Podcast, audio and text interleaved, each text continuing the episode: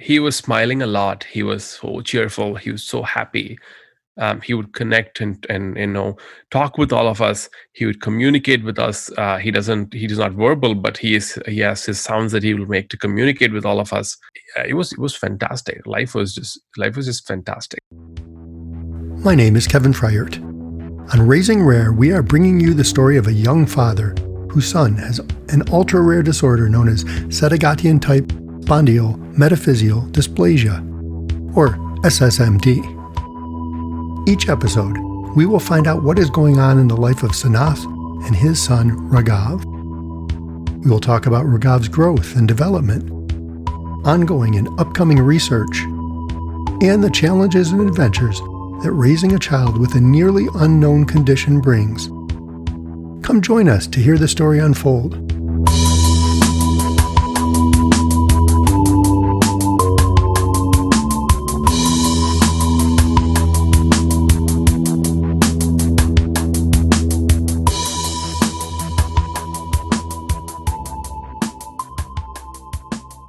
Nobody even knew what life for these kids looks like.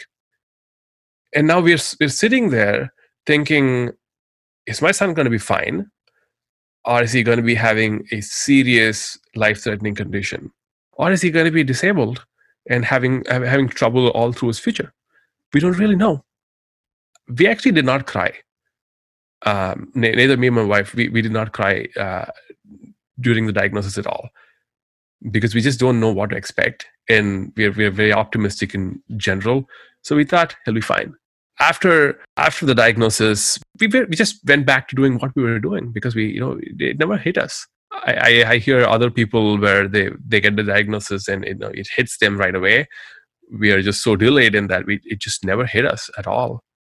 You had adapted to to life with Raghav. Over a year. You're celebrating his first birthday and and all of that was there. And now that you had you know you knew what gene had a mutation in it didn't change what happened in that year. And it didn't change what was going forward. And it wasn't a because of the rarity of this particular mutation. So it's gpx4 glutathione peroxidase 4 because of the rarity of it no one could give you what the trajectory looked like and now you found yourself and i'm guessing this is where you probably started feeling that loneliness is hold it no one's been where we are now. Because we're a year out. The only other documented cases were the first month of life. Um, so so i can imagine i can only imagine uh, the how disorienting that would be. Except that you were living with it already. You already had, again, connecting dots. You had been preparing by getting to know Raghav that, that, you know, having some scientific label put on it actually didn't change Raghav at all. It, it did not. He was smiling a lot. He was so cheerful. He was so happy um, he would connect and and you know talk with all of us. He would communicate with us. Uh, he doesn't he is not verbal but he is he has his sounds that he will make to communicate with all of us. It was it was fantastic. Life was just life was just fantastic. So what are i always ask this of, of parents and and sometimes even the, the younger patients. So what are his superpowers? Smiling. He would get a blood draw and he would scream through it for 15 minutes and the moment I pick him up, he would look at me. He would show me, make me fa- make faces, saying, "I'm really unhappy," and then he would start smiling. That's incredible. That's incredible. His superpower is just smiling, and and quite honestly, that has been the best, uh, the blessing in disguise through this. Like, like our suffering has actually not been much of a suffering at all, because when we are with him, he's smiling and laughing all, all the time. So it to us, he feels like he's a normal person but then once we step out and and you know think actually think then it's a it's a whole different um, emotional drain there. But you know his superpower is smiling. Well and you just said something. You know he thinks he's a normal person. Well guess what? He is. He's his normal is his normal. My normal is my normal your normal is your normal. And there, we have all our own normals but i think that what I've noted in working with lots of folks dealing with rare disease, that those kids in there, they're they're just wonderful human beings, just like everyone else is, and they have have their own little you know flaws and things they're going to have to deal with in life, and and that's what we all have to do. We all have our own flaws and things. Everyone everyone has their flaws. Exactly. Everyone has their flaws. Everyone uh, has their good and bad days and good and bad times.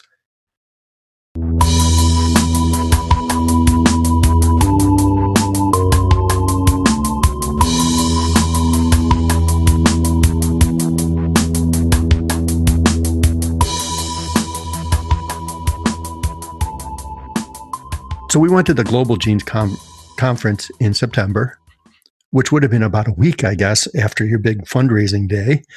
And we had a great time. Salem Oaks wants to have a presence in rare disease. It's the place we like to work. Global Genes is the place to be to feel the family of people that are rare. There's just so many wonderful people there, and it's just such an uplifting experience. We had a great time we had a, a booth that we got lots of people coming by. In fact, one time during that, uh, there was a book signing going on by David Fajgenbaum down the line, and people couldn't even get to our booth, but the people in line were were signing up for our website. It was great. I get home from Global Genes, and there's a, a direct message on Twitter for me. And it said, I would like to talk to you. Um, my son has a mutation, and I tried to talk to you at Global Genes, and we just didn't connect.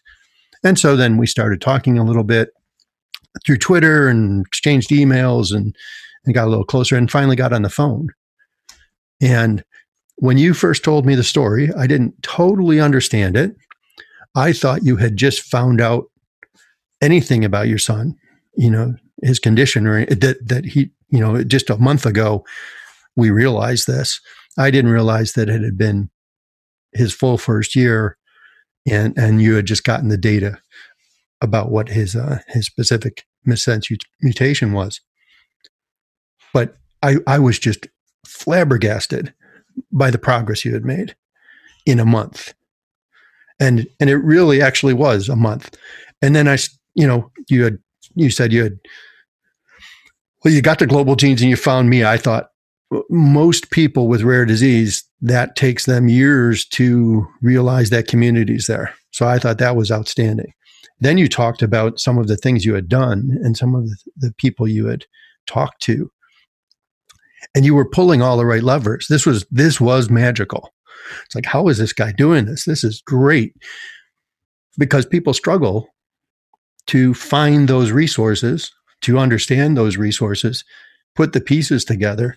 And now, as we hear your story, again, you were prepared by life to do that. And you were there. You know, you you had you had found it. So I just I was astounded. And then we talked probably a month later, and you gave me a little bit of an update. You shared a document that you put together that we should talk about a little bit.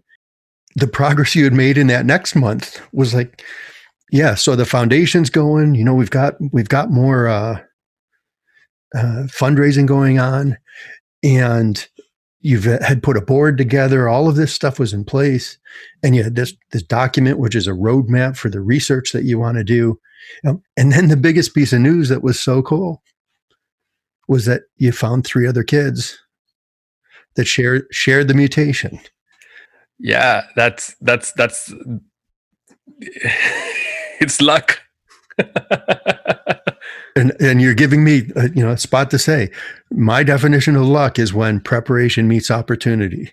And that's what happened here is is you were prepared and it wasn't lucky. You were the one who asked the question. You were the one who put the the funding request out there that went viral. And that that drew other parents together.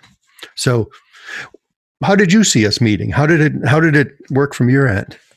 So I I have this um, idea. Uh, I'd been having this for a long time now. That my thought process is shaped. And it's probably not my idea too.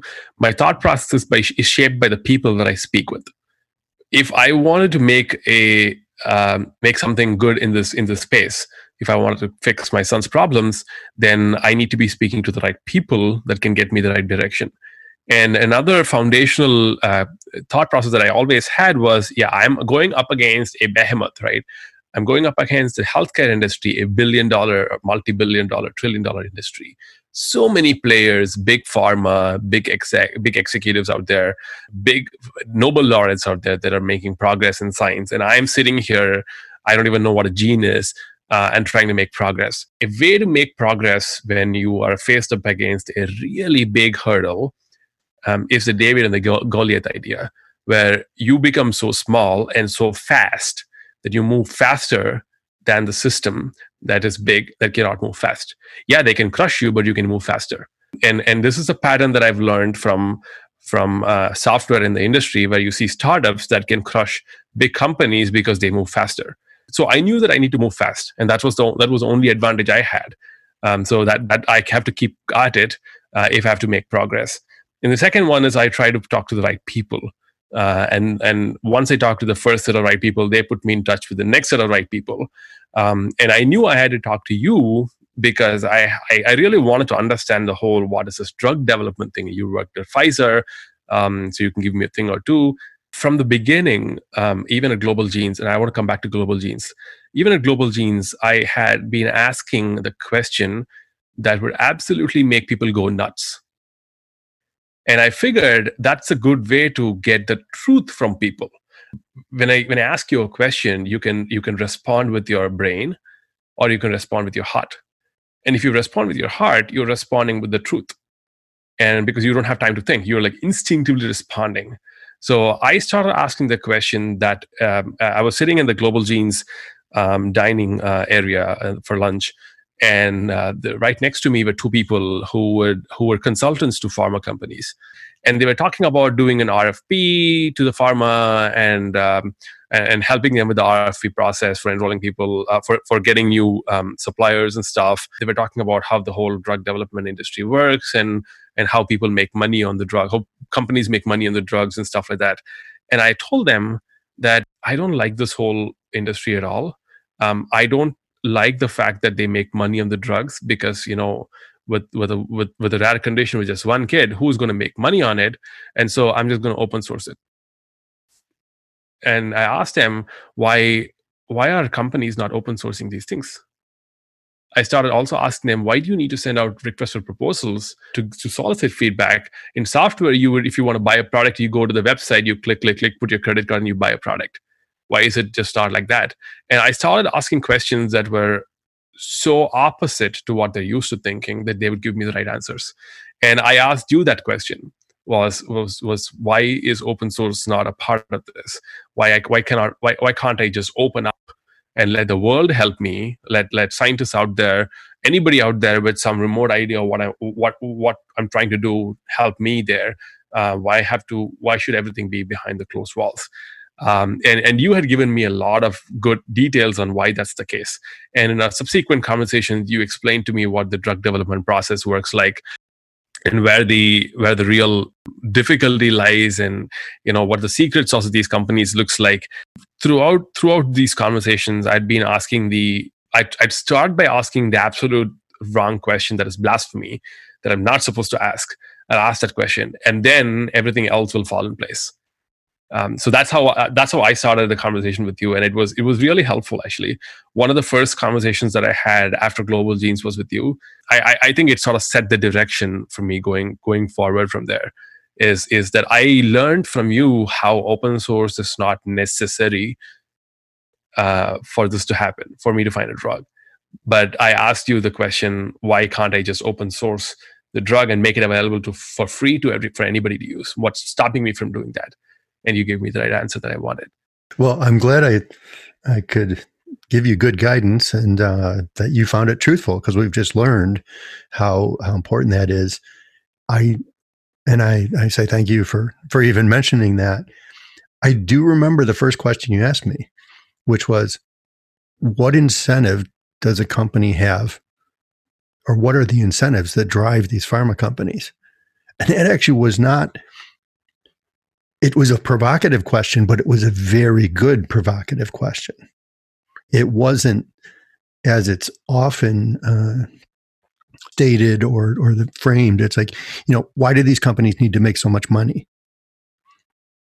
No, that wasn't what you asked. You said, what are the incentives for finding new drugs? And and I believe in in you know just a short soundbite. It's well, the people who are working on it want to help patients. To do that, they need to make they need to be funded, and the company's a vehicle for doing that. And companies' vehicle for funding is is profit. So th- that's how the puzzle fits together for why what are the incentives for companies? It's both just that, that driving me to help patients, but knowing that it is a business and therefore business uh, business factors come in. Yeah, so that that was our conversation was was fantastic, and I have to uh, emphasize on global genes. Um, so before I went to Global Genes, I had reached out to a couple of rare disease people, uh, community people that are very similar to my me in my stage, and uh, they all told me go to Global Genes, and one of them actually told me go to Global Genes. So I said, oh yeah, this is this enrollment is cheap, it's not expensive. I love San Diego. It was happening in there. I love the sun there. I'm, I was studying there, so I'll go back to it. I felt like home when I was at Global Genes and I, can, I, I don't think anybody will understand the feeling. Like when i told before like it felt lonely to have a kid with a rare condition. Now i go to global genes i felt like i was in the right place at home. I, everybody around it was a safe space where i can talk about my rare condition. I, I was not vulnerable or any more vulnerable than the other people were. Everybody had problems.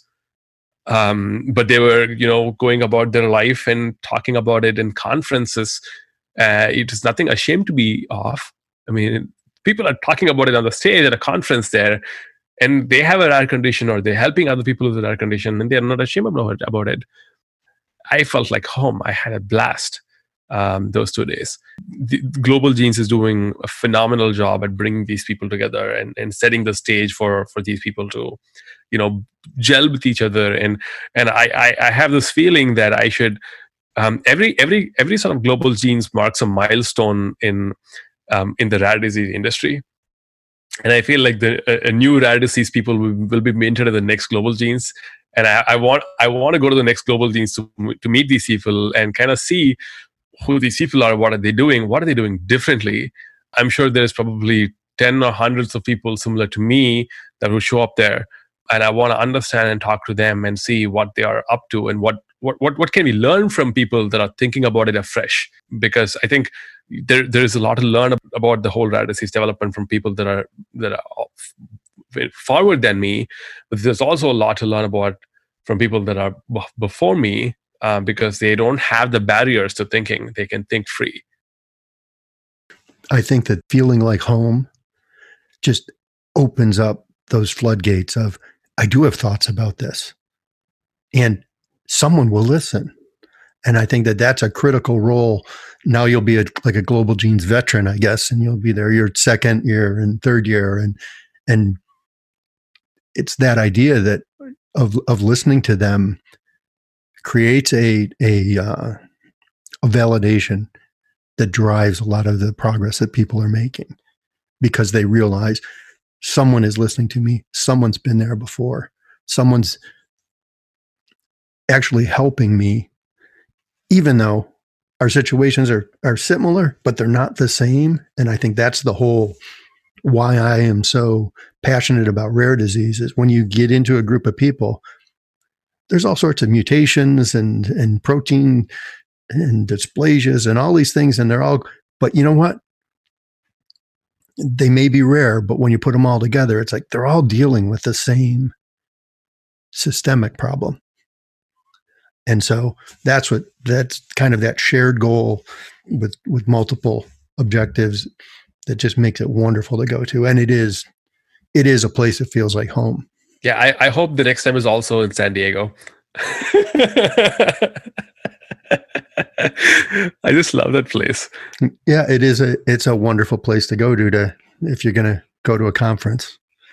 Yeah no it's it's a beautiful place with beaches and stuff um, I also remember um, Global Genes was the place where I could test a lot of my ideas. Um, so the dining table experience that I talked about, where I had asked a few people questions that drove them nuts, um, I, I, had I, I, was able to test the waters uh, with some of my ideas there, and I was also looking at different people, and some of them are, are my role models, and some of them um, do activities that I, I I felt like were not as productive as I could, I could be. So you know, you have a wide array of people, and and and again going back to uh, the people that you meet essentially shape your thinking. You can find the right sort of people to meet at global genes and that'll shape your thinking going forward. I, I, I met a lot of people there. Um, i spent time with them. I understood what they're doing and why they're doing what they're doing. I listened to talks that gave me new ideas uh, that's when i heard this term gene therapy i was like I always thought therapy was was like something that you go to when your when your back is aching. I didn't know gene genes can also get a therapy. I thought it was like physical therapy. Anyway, um, so that's when I heard gene therapy and and started digging into that. At that point, when I went to Global Genes, I had already had a sense of like a drug looks like. Um, this is just a chemical compound, but gene therapy is like taking a gene and putting in the body and actually fixing the source code. You know as a software engineer you would think i'd be really excited about fixing the source code. But i was not. When i heard gene therapy i was nothing but skeptical from the beginning and uh, it was it, it, it's fascinating it's probably just my you know if, if someone says i'm going to fix a software bug i'm always skeptical so that's probably why i was you can continue to follow Raghav's story next time on Raising Rare.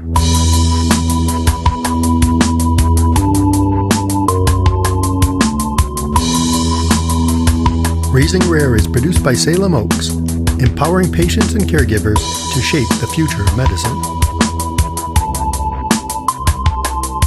CureGPX4.org is dedicated to finding a treatment and cure for SSMD. You can donate to CureGPX4 on the Raising Rare podcast page or at curegpx4.org.